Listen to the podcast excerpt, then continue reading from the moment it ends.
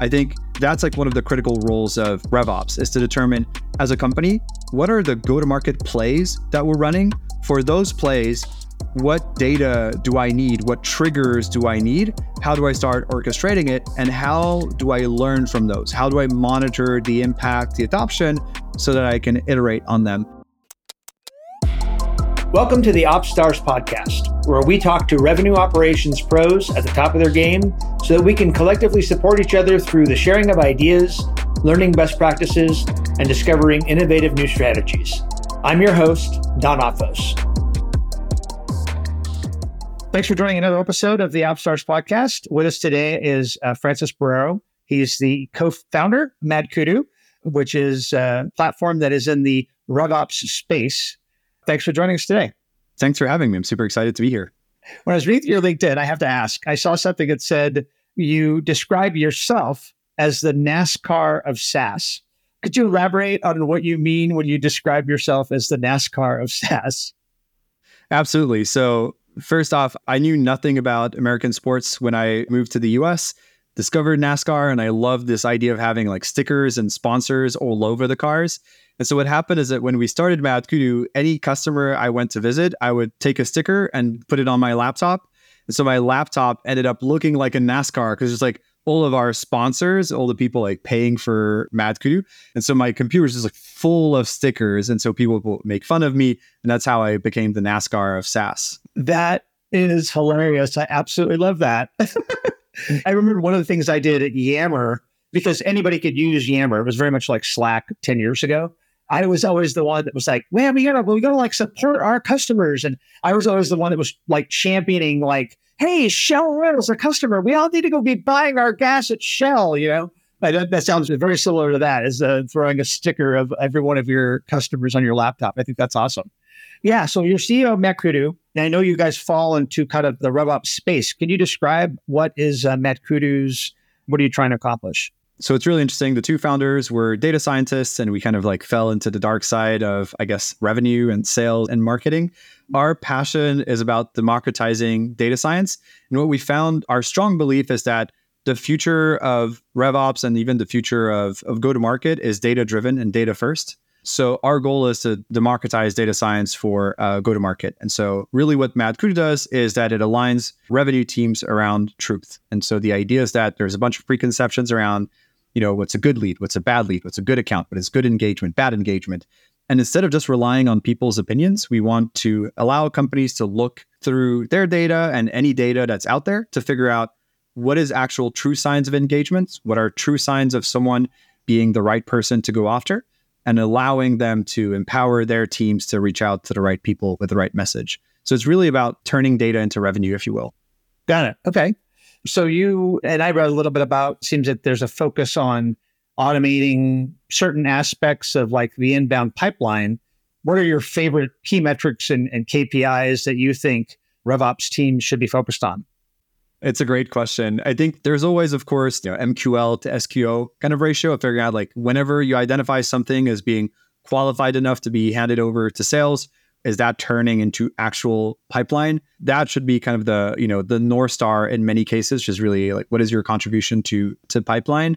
And then you know looking at that through all the different channels critical breaking it down even and understanding out of the you know qls that or whatever metric we're using to define this is being routed to sales what is the contact rate the acceptance rate if you will and then like someone taking action on it and then like how many meetings are we booking and how many of those are turning into pipeline? That's one i think that's a fairly standard metric but it's interesting how often people get lost into like tiny little details about the metric and they kind of forget that at a super high level that's really what you're you're looking at. There's a second one that i think on the revops side because it's a little bit harder to implement we we tend to not pay enough attention to is really the I look at the amount of personalization that's going into campaigns, right? So it's pretty easy today to pull all the data out of a Salesloft, an Outreach, or any of those tools, and to look at what is the degree of personalization that we're putting into our sequences. And usually that's a really good indicator or leading indicator of your kind of like this MQL to SQO conversion rate. Because what we see is that lowest the amount of personalization, the worse the rate is going to be. And I'm not saying that you have to say every single time, like, hey, like, you know, like both went to Stanford, great. Or, you know, we live in the same area. That's not really personalization. That's kind of gimmicky. Like, it's really about, I know you're this kind of business. So I assume you have this kind of problem, which is great because that is the kind of stuff that we solve. And here's an example of that. Like that kind of level of personalization where you're personalizing the value prop that you're pitching. That is something that I think RevOps should pay close attention to because it is a it is a really strong driver of the ability to convert captured demand into pipeline. Got it. That's super interesting. What you're really trying to do is grab the data you have in all these sources, not just your CRM, but lives in other pieces of your tech stack, like your sales engagement, your marketing platform, your intent platform. Have MadKudu, you know, vet what that is, pick out what the relevant data is, and then really use that to enrich leads in a way that can say, hey, this is the next best lead to go after? You know, if we boil it down to what the job of this kind of the SDR is, the typical person that transforms captured demand into pipeline, what they're really doing is they're researching folks. They're trying to find information that's relevant about these people they're going after.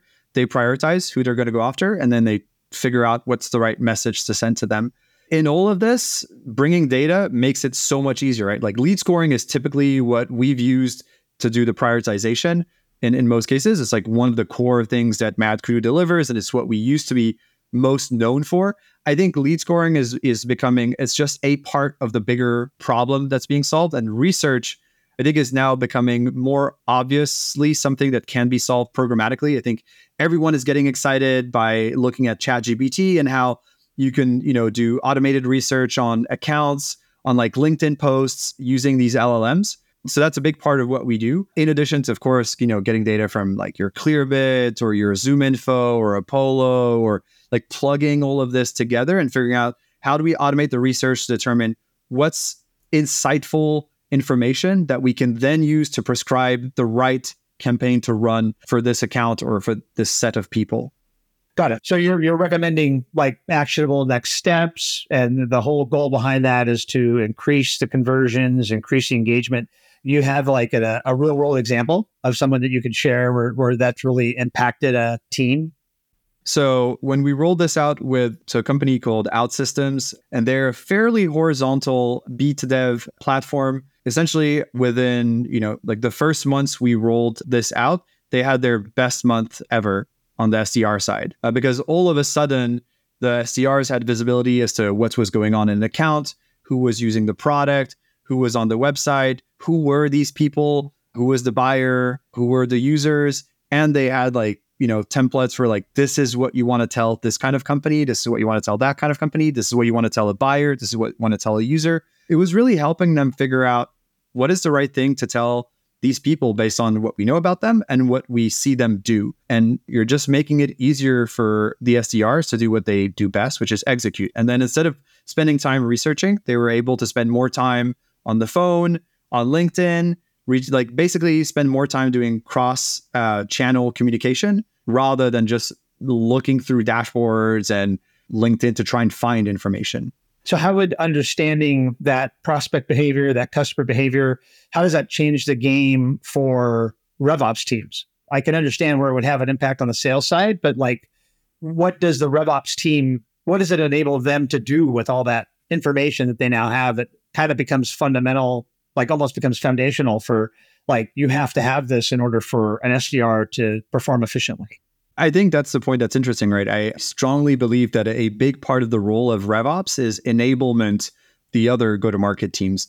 And I think too often RevOps is creating friction for the rest of the team. It's like, oh, well, you have to fill in these fields and you have to make sure you do this to be able to move this like prospect to convert or or whatever. And I there is a big value in RevOps trying to figure out how do I make it easier for sellers to sell? How do I make it easier for SDRs to prospect? How do I make it easier for people to have context as to why they should be reaching out to someone? So I think ultimately that to me is the most important part is that RevOps have to think of themselves less as gatekeepers and more as accelerators of the business. And I feel like too often they're so focused on operational excellence and perfectly respecting processes that they can actually slow down growth. So I'd say, like, to me, the big change is that they have to think about doing that and start prototyping things, like starting to look at what if we, you know, plug in information and we ask information from Bard on what is going on in these like top accounts and things like that. And starting to think creatively about how do I make it easier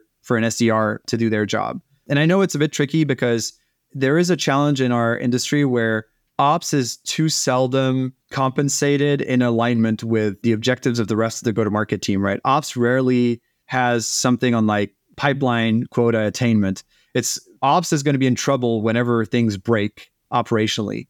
And so that's why, as an industry, they tend to be very protective because nobody wants to get a call at like 6 p.m. on Friday. My workflow is broken in Salesforce. Like, what's going on? And then when sales closes deals, nobody is thanking RevOps. That's very true. So I think as RevOps, I think it's critical to, you know, go talk to your managers and say, hey, I, I do think my compensation should be aligned with attainment of, you know, the objectives that we have as a team. And typically as a go-to-market team, the objectives are pipeline creation and, you know, revenue. And then you start thinking differently about what you're doing, right? When you start realizing that, you're less about like, oh no, like this field was not filled in. You cannot move the opportunity to the next stage. And you start thinking about how do I detect the fact that the champion that's listed on this opportunity has actually moved to a new company? And if the AE doesn't know, this is putting the deal at risk. That's absolutely true. I mean, at least with the roles that I've been in, the RevOps team hasn't been aligned to a pipeline goal but we've definitely been aligned to like the same number as the CRO. Definitely makes you think differently. You know, when you have that number in mind and have that lead, you know, help lead what you do and how you absorb things in that lens. But I think that that's really good practice. So we've talked a lot about marketing and the front end of sales and SDRs and, and AEs. Given that there's a really high cost to customer acquisition in SaaS, what are some of the things that Mad Kudu can do not just in the conversion, but also in customer retention. It's very similar, right? It's same thing when it's actually even easier on the post sell side because generally we primarily work with B2B SaaS companies.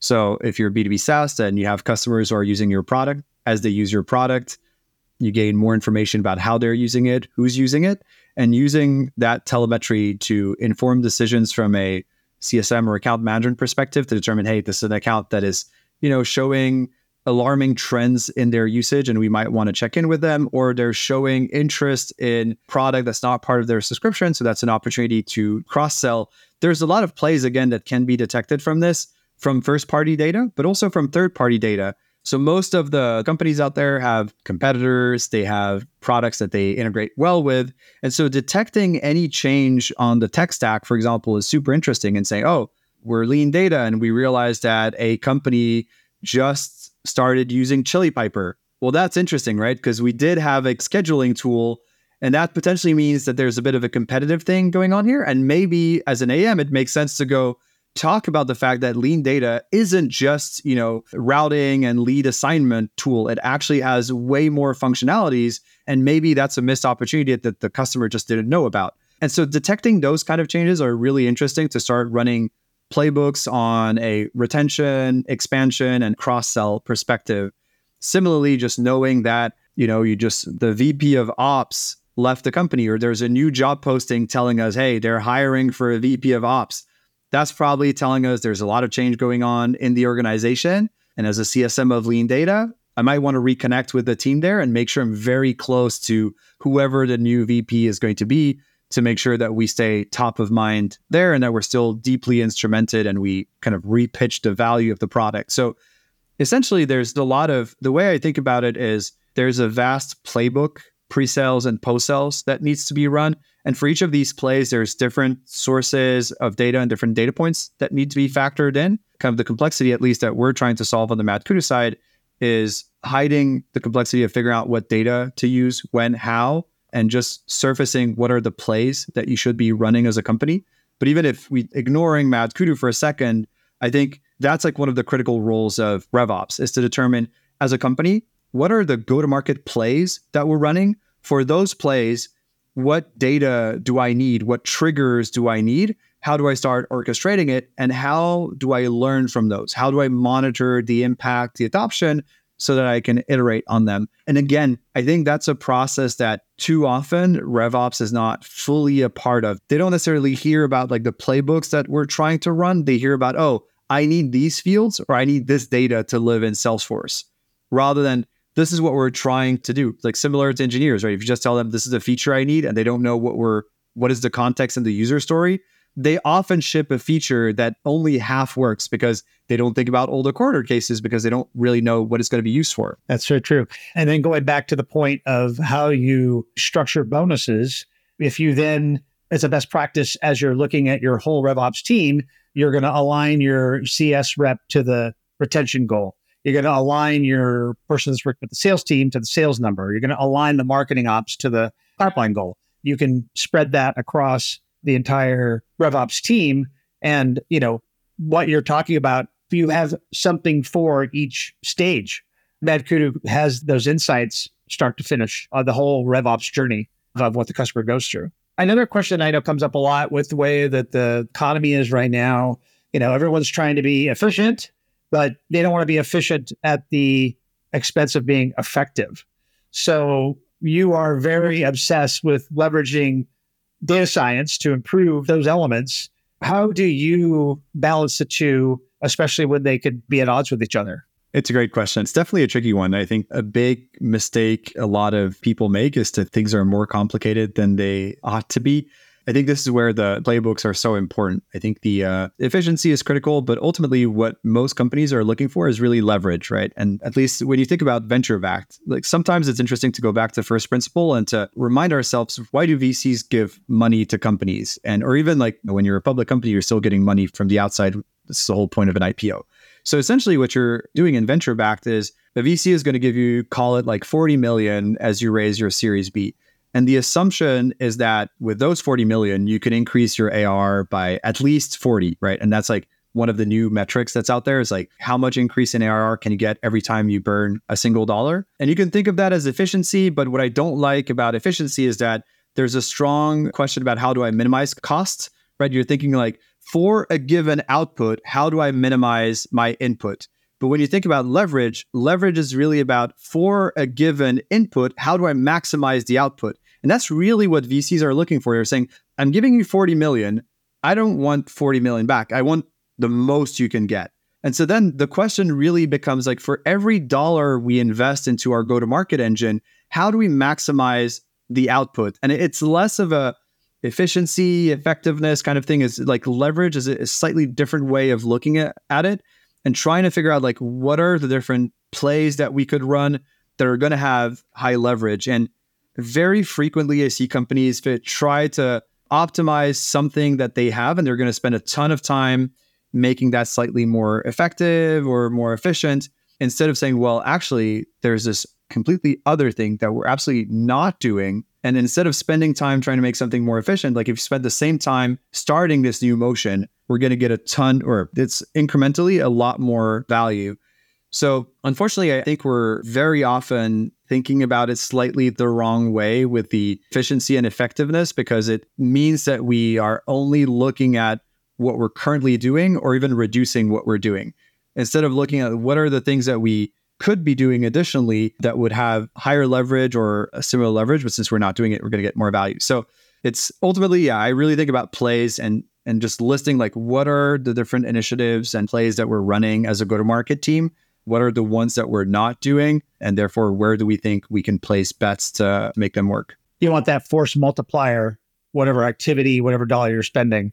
And it's interesting to see that there's a lot of things that are not that expensive that yield incredible returns. I'll just share one story that i thought was super inspiring. Ramp ran this campaign a few months ago. So they consult with this guy, Guillaume Cabane, who is like the head of growth at Segment and at Drift, G, as he is well known in the growth landscape. And he combines really this like really good like technical skills, but also like psychological skills. Like he thinks about like what are buyers looking for, and he's always like thinking about what's valuable to a customer and how do I leverage that to get something in return. And so one of the things they did is they rented out some ad time on Times Square. They basically rented out like I think 30 minutes and every 30 seconds, they would have kind of a picture of a customer, a quote from that customer, and a logo ramp.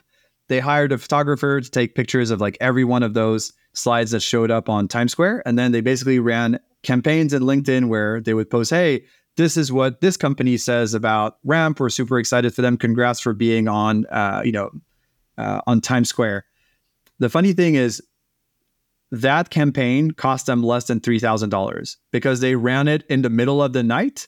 Because the whole point was just have someone take pictures and then they got like 20 or 30 of those that they could run every whatever, like four days on LinkedIn. So this campaign lasted a super long time, drove a ton of engagement because like people are excited to see their company featured on Times Square. So the entire company is like resharing this thing that talks a little bit about Ramp, but still talks about the customer.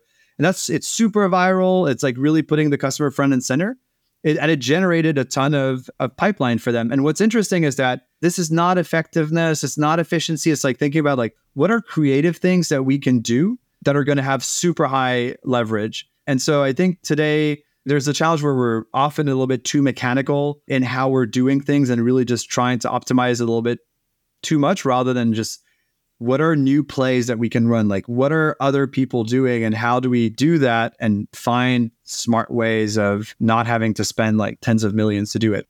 It's it's really evident that your background in data science has really shaped your approach to sales and go to market and revenue operations. So that said like how do you see data science evolving?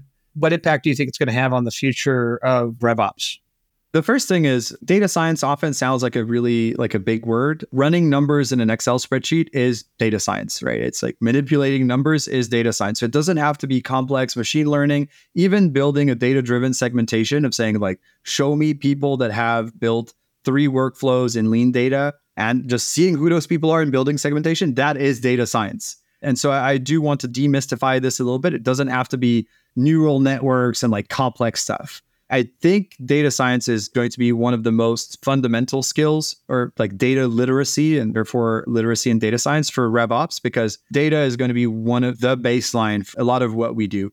It is today a, almost like a competitive advantage, but I think it's going to become table stakes and baseline. And I do think the same way that we're going to see more and more CMOs that are data first, data native, the same way that we saw them like mobile native CMOs. And as that goes, there's going to be a need for data literacy. The good thing is we're also seeing an explosion of tools that lowers the barrier to like you don't need to know how to do python to be able to run analyses right so we have our csms internally i gave them this tip that if you go to chatgpt and you ask chatgpt hey what is the SOQL query to give me the list of account of target accounts that are prospects have a MadKudu score of over this and blah, blah, blah. And ChatGPT will give you that SOQL query. And the great thing, so you don't need to know SOQL, but you can still just ask for that, get the SOQL query, and then run it in Salesforce. And so what's super cool is that even our CSMs are able to run SOQL queries. So as a RevOps, being able to understand like how do I analyze trends and things like that is a critical skill. But you know, technical barrier is going down over time there's a lot of new tools coming out with LLMs that where we're starting to see this kind of like chat interface with your data. I think what Dharmesh has built at HubSpot with a ChatSpot is really inspiring. So for those who haven't seen it, I highly recommend checking out ChatSpot.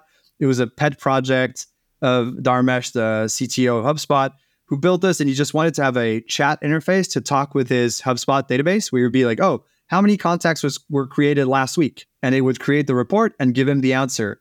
And so this like exploded when he started talking about it. And now they have PMs allocated to it and like engineering resources. But I do think that's the future of RevOps is going to be like a more natural language interaction, which is great because it also means that RevOps is going to have to be able to think more about the business questions, the playbooks, what are we trying to accomplish, and less about, oh, you know, what is the difference between a workflow and a trigger or like that kind of stuff that is going to become less and less relevant and more abstracted through a lot of these tools. It's not that AI is going to replace RevOps, it's going to arm RevOps with much more ammo to be able to do the job that AI can't do.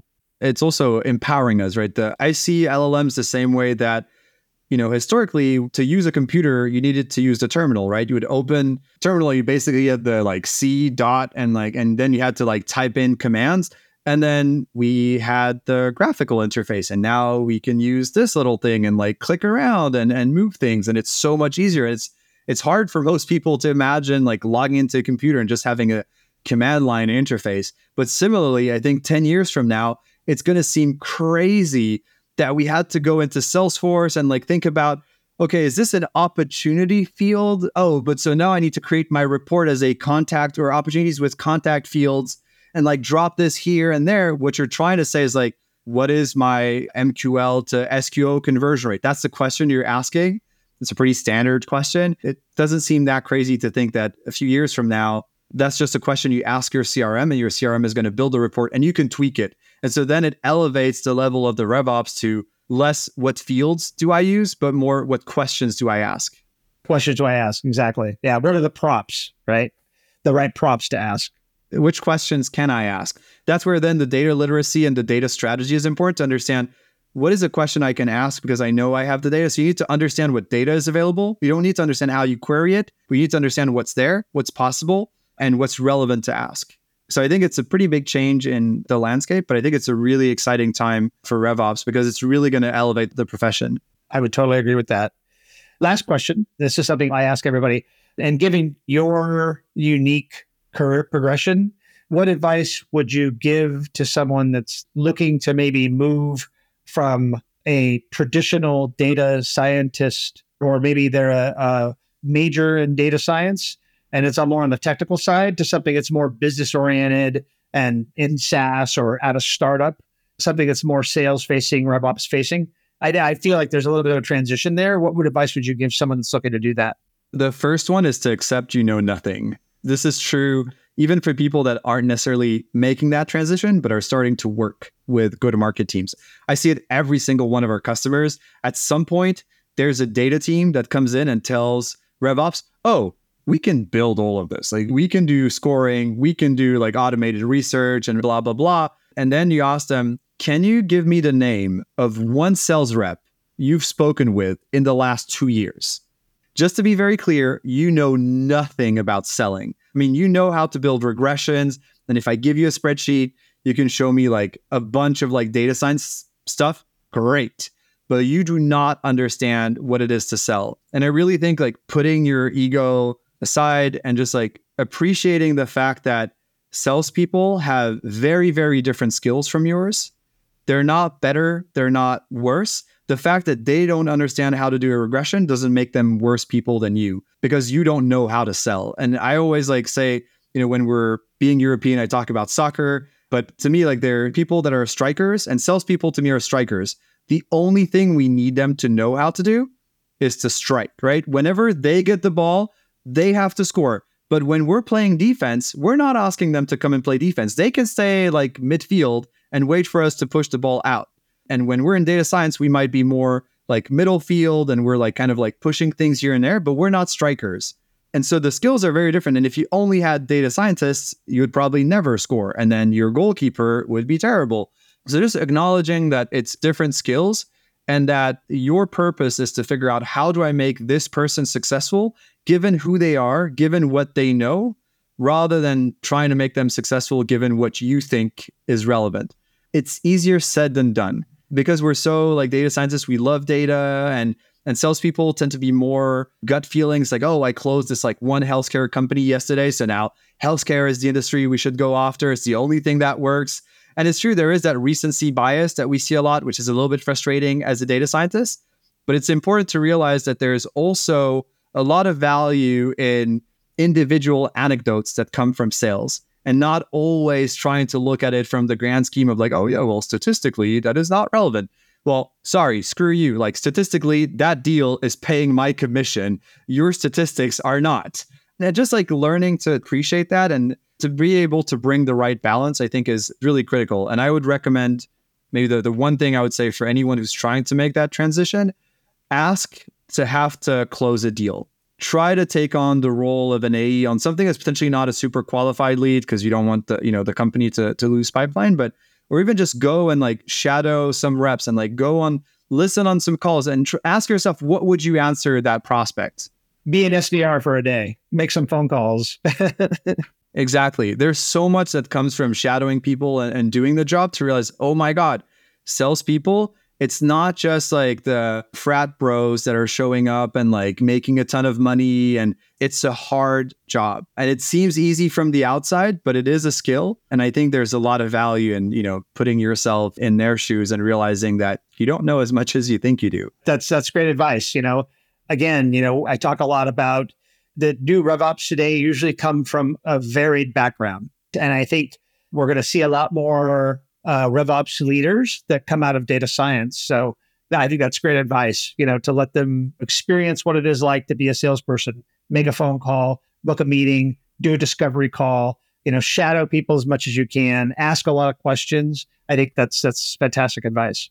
And realize that you can't just follow a script, right? When you talk like a prospect is a human being. They're not like a stochastic parrot, right? They're just going to go all over the place. Like you might expect them to you can't predict what they're going to say. Like you walk into meetings and like people just woke up, didn't have their coffee, they're in a bad mood because their neighbor like parked in front of their their car and like you have to deal with that and you have you have to realize that yeah you might want to you have your discovery questions and you want to go through all of them but that's not how the other person operates and so you have to navigate that and it's very different skill but it is a skill that's very true i think this was a great episode thanks so much for joining me we look forward to look forward to seeing you at the, the next live event. You know, uh, seeing people live has been fantastic now that things are starting to pick back up again.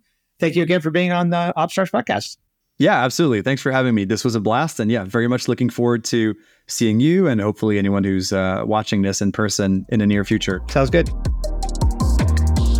The OpsStars podcast is brought to you by LeanData. To find out more about us and our suite of Salesforce native products for marketing, sales, and revenue operations, head to leandata.com and then make sure to search for OpsStars in Apple Podcasts, Spotify, and Google Podcasts, or anywhere else that podcasts are found. Make sure to click subscribe so you don't miss on any future episodes. On behalf of the team here at OpsStars and LeanData, thanks for listening.